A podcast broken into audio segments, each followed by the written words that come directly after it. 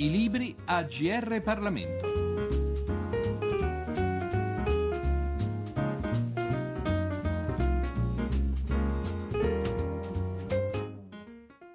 Un cordiale saluto a tutti gli ascoltatori sintonizzati sulle frequenze del GR Parlamento da Giorgio Cirillo. Il libro di cui ci occupiamo oggi è L'uomo che guardò oltre il muro, sottotitolo La politica estera italiana dagli euromissili alla riunificazione tedesca, svelata da Francesco Cossiga. Si tratta dunque di un eh, saggio biografico, o meglio ancora di un libro intervista, dedicato ad uno dei protagonisti della nostra storia politica e l'autrice è Clio Pedone, giornalista specializzata in politica estera, ma anche ricercatrice in materia presso varie istituzioni. L'editore è Rubettino. Lasciamo ora all'autrice il compito di illustrarci il suo lavoro. Questo libro svela un politico lontanissimo dal solito cliché del Cossiga picconatore, incentrandosi invece sulla passione più profonda e sicuramente meno raccontata del presidente, la politica estera. Il libro si sviluppa su colloqui privati che io ho avuto mm, l'onore di avere con il presidente nell'inverno del 2009, colloqui molto intensi durante i quali un Cossiga, seppur già provato fisicamente dalla malattia, si mise a nudo raccontando retroscena scena sugli anni più bui ma anche più intensi della storia della nostra Repubblica. Gli anni poi in cui Cossiga fu eh, al vertice delle istituzioni, perché fu ministro dell'interno dal 76 al 78, quindi diciamo nel biennio più drammatico che si concluse poi con eh, l'omicidio di Aldo Moro. E gli anni poi da Presidente del Consiglio 79-80 e la Presidenza del Senato 83-85 per concludere il Quirinale dall'85 al 92. 1992. Il libro diciamo, ha come filo conduttore la politica estera del Presidente a partire da quella che lui stesso definì la più importante decisione politica che assunse nella sua lunga carriera politica, ovvero l'aver schierato i missili Pershing e Cruise in casa nostra. Questo per Cossiga fu un atto molto importante e ci rammaricò che quasi nessuno aveva sottolineato quegli aspetti così importanti per l'Italia ma a prescindere dalla, dall'aspetto più propriamente tecnico, il libro è arricchito, e forse oggi è l'aspetto più particolare, arricchito da racconti personali che Cossiga diciamo, mi rilasciò, soprattutto dei suoi rapporti con i leader internazionali dell'epoca. Innanzitutto un rapporto esclusivo e personalissimo con Margaret Thatcher, che lui affettuosamente chiamava Maggie, e racconti di passeggiate in una Roma blindata, in una piazza Navona buia e per certi versi anche anche triste dopo appunto gli scontri degli anni di piombo, ma di serate molto allegre con la Thatcher a prendere gelati, a passeggiare, a chiacchierare appunto per le strade del centro di Roma. Poi nel libro si rievocano gli anni in cui Cossiga poté sviluppare una sorta di sua politica estera, per certi versi anche parallela rispetto a quella istituzionale. E Cossiga vide mh, più lontano degli altri soprattutto il crollo del sistema sovietico e la riunificazione della Germania. Questo a detta sua anche per il rapporto rapporto sempre personale che aveva con l'allora cancelliere Helmut Schmidt e mi raccontò di eh, serate durante le quali Schmidt fumava miliardi di sigarette eh, per arrivare diciamo, a prendere decisioni molto importanti per il destino dell'Europa come fu appunto quella di aver schierato i missili a Comiso e secondo Cossiga fu proprio appunto da quel momento che il muro vacillò. Cossiga mi ha raccontato e nel libro diciamo, si racconta anche con tanta nostalgia di quegli anni che ha vissuto in prima linea e che gli hanno por- portato tante sofferenze, ma che gli diedero anche tante, molte soddisfazioni soprattutto all'estero. E infatti fu proprio Margaret Thatcher a definire nella sua biografia Cossiga il politico più sincero con il quale aveva avuto modo di interloquire. Tra i racconti personali del presidente c'è anche un ritratto della moglie di Michael Gorbaciov, Raissa, e qui mh, mm, cito un episodio simpatico che Cossiga mm, ci ha tenuto a raccontarmi.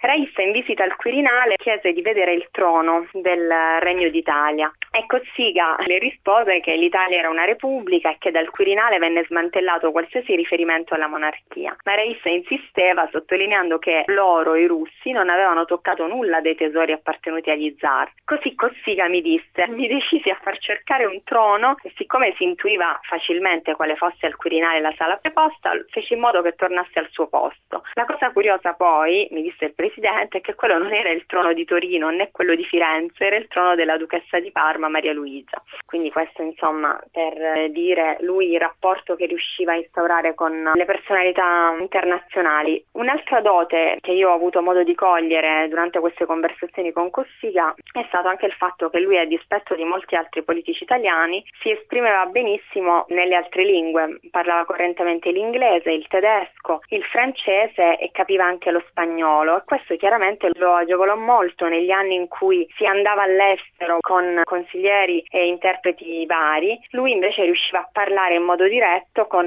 i suoi interlocutori e quindi anche nelle trattative che potevano essere politiche e diplomatiche riusciva a prendere la parola e a parlare direttamente. Il libro poi, oltre a questi colloqui privati e inediti avuti con il presidente, è arricchito dalla prefazione della figlia del presidente Anna Maria, che ci ha tenuto moltissimo alla pubblicazione appunto del volume, e da interviste all'ex ministro della difesa Lelio Lagorio, all'ambasciatore e capo ufficio stampa di Cossiga negli anni del Quirinale Ludovico Ortona e al senatore Luigi Zanda, che oltre a essere un fidatissimo amico di Cossiga lo fu collaboratore quando fu ministro per la riforma della pubblica amministrazione che poi Cossiga disse che la sua passione per la politica internazionale era molto antica e fu benedetta dal suo maestro politico Aldo Moro. Lui infatti mi disse fu proprio Aldo Moro che mi mandò all'estero a studiare l'intelligence all'inizio della mia carriera politica quando avevo poco più di 30 anni. Quindi insomma probabilmente Aldo Moro anche capì prima di altri che Cossiga aveva una certa propensione alla politica internazionale. Eppure, nonostante queste doti, questa propensione alla politica internazionale, Cossiga mi sembra che non sia mai stato ministro degli esteri se non per un breve periodo. Come andarono le cose?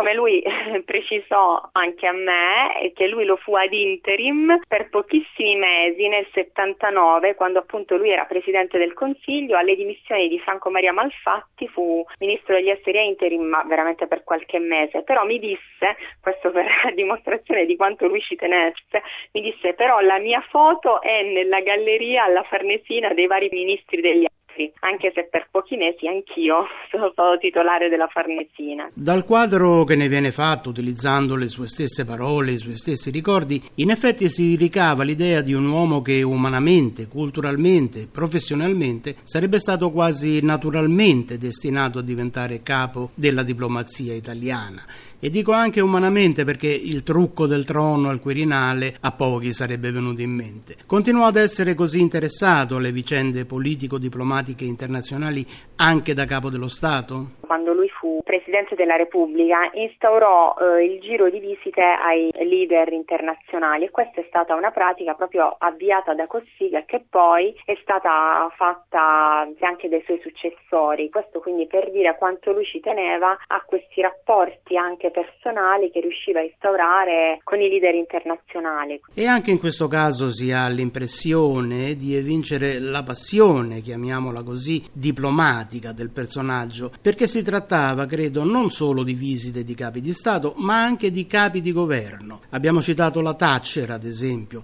mentre il suo omologo britannico sarebbe stato in effetti la regina Elisabetta. Lo stesso valeva per i suoi incontri all'estero? Sì, esattamente, anche con Bush. Mi raccontò anche di un famosissimo albergo in Svizzera, a Lugano, dove Bush andava ogni tanto con la moglie, in cui una suite venne rinominata Cossiga Suite, proprio perché anche lui andava lì a intrattenersi. Si aveva proprio rapporti diretti, stretti, personali. Questo veramente agevolò tanto, probabilmente anche l'Italia, perché era una fase comunque gli anni 70, gli anni 80, in cui ci si sforzava di apparire sulla scena internazionale eh, forti, perché comunque l'Italia era a livello politico interno molto instabile, tremata dagli anni di piombo, dalle varie manifestazioni e dalle bombe anche che ci furono qui. e quindi presentarsi sulla scena internazionale poteva a volte apparire difficile con governi che duravano al massimo 7-8 mesi, presidenti del Consiglio che cambiavano così di frequente. Invece forse Cossiga proprio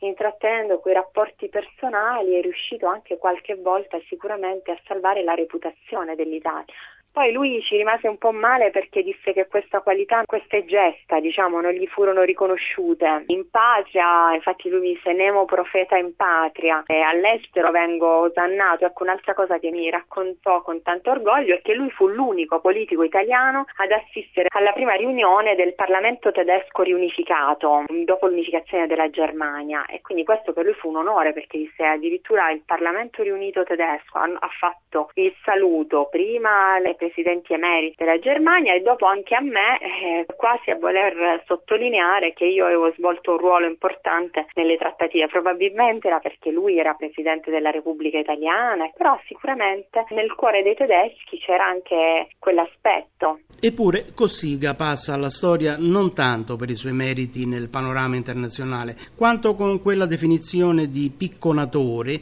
che lo accompagnò perlomeno nell'ultima fase della sua presidenza. A lui dava così fastidio l'epiteto di picconatore perché anch'io all'inizio commisi l'errore di buttarla lì, eh, diciamo, iniziando da, proprio da quella parte della sua carriera politica, picconatore, gladio, la presidenza della Repubblica, ma veramente era scosso, era scosso da quella parola. Ho saltato a pie pari tutta quella storia di Gladio, ne ha voluto parlare, ne ha voluto parlare soprattutto del suo partito. Certo, qualche sassolino dalla scarpa personale, fuori dal mio registratore, se l'è tolta nei confronti, diciamo, dei suoi ex colleghi partito. Leggiamo ora dal saggio biografico L'uomo che guardò oltre il muro di Clio Pedone la parte che riguarda in particolare l'elezione di Francesco Cossiga alla presidenza della Repubblica. Il 7 gennaio del 1985 Jacques Delors diventava presidente della CEE e nello stesso anno prendeva forma il Trattato di Schengen. L'11 marzo del 1985 Mikhail Gorbaciov veniva eletto segretario del CUS e il New Deal dell'Unione Sovietica cominciava a delinearsi.